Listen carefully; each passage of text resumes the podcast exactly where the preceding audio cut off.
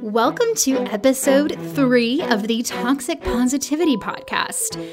I'm your host, Lillian Lalo. Now, while this episode can stand alone, I think you'll enjoy episode three much more if you listen to episode one and two first. I'll be here when you get back. So, the theme of this week's episode is simple and also extremely important. We'll be exploring the harmful combination of diet culture and MLMs. When they mix, it isn't pretty. Both are a drain on our society. This episode, I'll share a conversation I had with my friend Molly Barr. She is a licensed mental health counselor who specializes in chronic dieting, eating disorders, and body image. She runs the popular Instagram account called Molly B Counseling, which I highly recommend. If you don't know what I'm talking about when I say the term diet culture, listen to Molly's definition. The definition of diet culture to me is this system of beliefs that basically promotes this idea that there are good bodies and bad bodies, that there are foods that are good and bad, healthy and unhealthy. There's a lot of black and white thinking. And what that does is it sort of like elevates certain foods and ways of eating and kind of like demoralizes others. And it kind of makes us feel like if we're eating those foods or looking a certain way that we feel like we're almost morally superior and that we need to do whatever it takes to look the part, to lose weight, to eat this healthy, quote unquote, healthy way of eating so that we don't look like, you know, the other side of things. We're raised to believe that this is something that we should be working towards, and it keeps us feeling like we're never going to be good enough. Molly's Instagram account has been extremely influential in my life. Before finding her teachings, I always felt low key guilty about my diet and exercise. I always felt like I wasn't doing enough or not doing something right. I constantly felt bad about my weight and appearance. When I was about 16 years old, I started a journey to pursue my petite 15 year old body. And that battle stayed with me for over 10 years. I never was diagnosed with an eating disorder, but knowing what I know now about the harmful effects of diet culture, I had an extremely disordered relationship with food and movement. I counted every calorie I ate and every step I took. I was vigilant. The more intense my calories in, calories out regimen became, the more weight I gained and the more miserable I felt. After finding Molly's account and other anti diet culture resources, like the book, The F It Diet, my life has truly changed for the better. I've deleted fitness apps on my phone. I don't own a scale. I have no idea what I weigh. I've tossed out my fitness tracker and never look at my daily steps or calories burned on my watch. I've freed myself from diet culture, and boy, does it feel amazing. So, what does my relationship with food and exercise and body image have to do with MLMs? Because drawing from my personal relationship with food, exercise, and the pursuit of health, I can tell you that the combination of weight loss and MLMs is especially harmful and toxic to our society. Adding the two together is like putting an Alka Seltzer tab in a bottle of Coke. It creates a huge, explosive mess. So here's the first crazy connection between the success rates of diets and MLMs if you want to waste your time, money, energy, brain space on something, then the best thing to do is to start dieting and join an MLM. Because if you're looking at the statistics, they're very similar. So up to 97% are going to regain the weight, and 99.6% will lose money in an MLM. I did not know that about diets up to 97% and it's probably more like 99%. Maybe I should say that within two to five years, up to 97% will regain the weight, and up to two thirds will regain more than they lost. There's no diet proven to work long term, and there is no MLM proven to work long term. When I was in the trenches of following ridiculous restrictive diets by the book, I would have heard what Molly just said about the fail rate and assumed that those stats didn't apply to me. Well, those people who failed just didn't try hard enough. I was morally superior. But it doesn't work like that. Human bodies are wired to resist any form of restriction, which has nothing to do with your moral compass it's not that they didn't try hard enough. That's part of diet culture, making us think it's our fault, that they gaslight us to make us think, oh, we must be the problem. Our bodies, our minds are wired for survival. And our bodies don't know that we're going through a self imposed famine. They think we're going through an actual famine. And so they're going to do whatever it takes to eat. And especially when we give ourselves permission to eat, they're going to eat as much as possible because they need to store up for the next famine. I've been there. I spent decades of my life pursuing thinness and what I thought was health. I understand that hearing this information is really hard. It was really hard for me too. And I don't want anybody else wasting or what will feel like a waste of time, money, energy, and, and brain space when they look back on that. Because that pursuit of thinness just took over my whole life. And I'm so glad I figured it out now so I can still live the rest of my life without this obsession. And I want other people to have that freedom too. Think about moments you've been most drawn to the idea of joining an MLM or starting a weight loss plan oh, when there's a period of transition in our lives that draws people to MLMs and diets. And that's, you know, when there's um, a wedding or a divorce or a death or we have kids or there's a pandemic, like any kind of big transition, we're really at risk of you know, being drawn to these cults. But I think they also offer this sense that they have the answers and that if we could just follow what our leaders did, we're going to reach the same success and that it's going to change our life for the better. Sometimes big transitions in our lives can be the birth of a child. And sadly, MLM victims use the birth of a child as a recruitment tactic.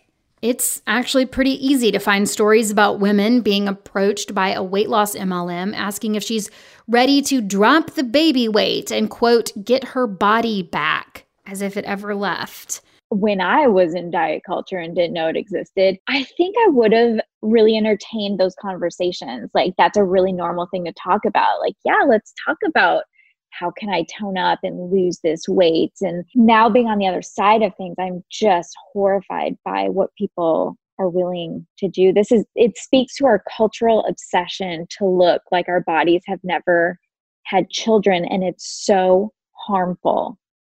And on that note about getting your body back, I see many weight loss and health MLMs encouraging their members to post before and after pictures. It's best to take your photo wearing workout clothes or swimwear. Please don't pose in your underwear. The thing to remember is consistency is key. So use the same poses and the same background. And sometimes these are fake and taken on the same day, but that's neither here nor there. I want to talk about the concept of before and after pictures and the practice of posting images of our bodies on social media. The Instagram account beauty underscore redefined, so beauty redefined, has some excellent points about the concept of before and after pictures. I really encourage you to follow that account. It is wonderful. One of my favorite posts on Beauty Redefined is a meme that reads, you don't have to post photos of your body to prove body confidence. You owe the internet nothing. And I love that so much. That post caption reads in part, quote, if you feel like you're not hashtag empowered or hashtag body positive or confident enough, if you don't take pics of your body and share them online, we want to lift that pressure off your shoulders. Your body is an instrument for your use and experience, not an ornament to be admired. The image focused nature of social media can confuse us about what it means to have confidence in our bodies and ourselves.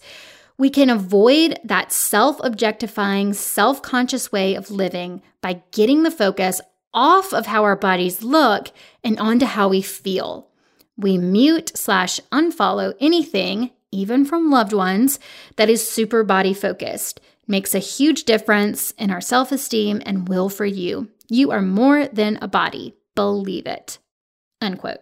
And again, that was a paraphrased version of their caption. Now, I could not agree with that advice more. All of us, men and women, can benefit from that advice. And here's what Molly has to say about before and after pictures it's so harmful because no matter what the caption says, you see the picture and the picture is worth a thousand words or whatever the phrase is that that picture is basically saying this is bad and wrong and this is good and to be desired. I sent molly a picture of someone posting a before and after image of their body while pitching an mlm product. If you search the hashtag before and after on instagram the post are almost always touting an MLM product or selling something, or at best, looking for likes and comments and validation from internet strangers. Here's Molly's comment on that before and after picture I found where the girl was selling a weight loss MLM product. This person was talking about, okay, it's not really about what I looked like before. It was that that my older self was just so negative and she thought so negatively about her body. And then in the next paragraph, she's talking about, I never want to go back to that girl. And so she's like already like thinking very negatively about that person, even though they say that it's not about the weight it's almost always about that weight. It's just it's still perpetuating that fat phobia and the weight stigma. Yes. It's not helping anybody. They're they're posting these pictures under this veil of you know being inspirational or oh my gosh like i feel so much better now but it's only hurting everyone that sees it right? Absolutely. And it's just not telling the full story. As someone who used to post those you know you find that one picture of that one year at that one angle and that one uh, lighting and all that stuff. And it just is in your mind and in our culture's belief set like that looks so um, unattractive quote unquote and then you put it next to this one snapshot of yourself where you probably took you know 150 pictures and then you decided which one looked the quote unquote best and so you it's it's all it's fake there's just so much fabrication. I noticed that numbers weren't adding up. You'd see someone had 16,000 followers and they'd have maybe 100 likes on their pictures. Like I've known coaches who have admitted to me they bought followers. They didn't use that language, but they're inflating their numbers to give them credibility and to inflate their image and it's just it's all smoke and mirrors. There's so much false information as a therapist, I would never break confidentiality. I can say that I get to hear a really different side of the story. And so I can, you can look at someone's Instagram account. I hear a very different story of what's going on behind that phone. It can look a certain way and they're really good at promoting or like looking like they're happy. They have the happiest relationship and the best house and, and what have you. And yet it's a very different story in the background. So, if you're ready to get diet culture out of your life, Molly recommends doing a diet culture cleanse. Start to get curious and pay attention. So, notice who you're following, notice what they post. Maybe some things to look for would be who is posting about like the food they eat in a way of, oh, this is how I everybody should eat, or this is how everyone should look.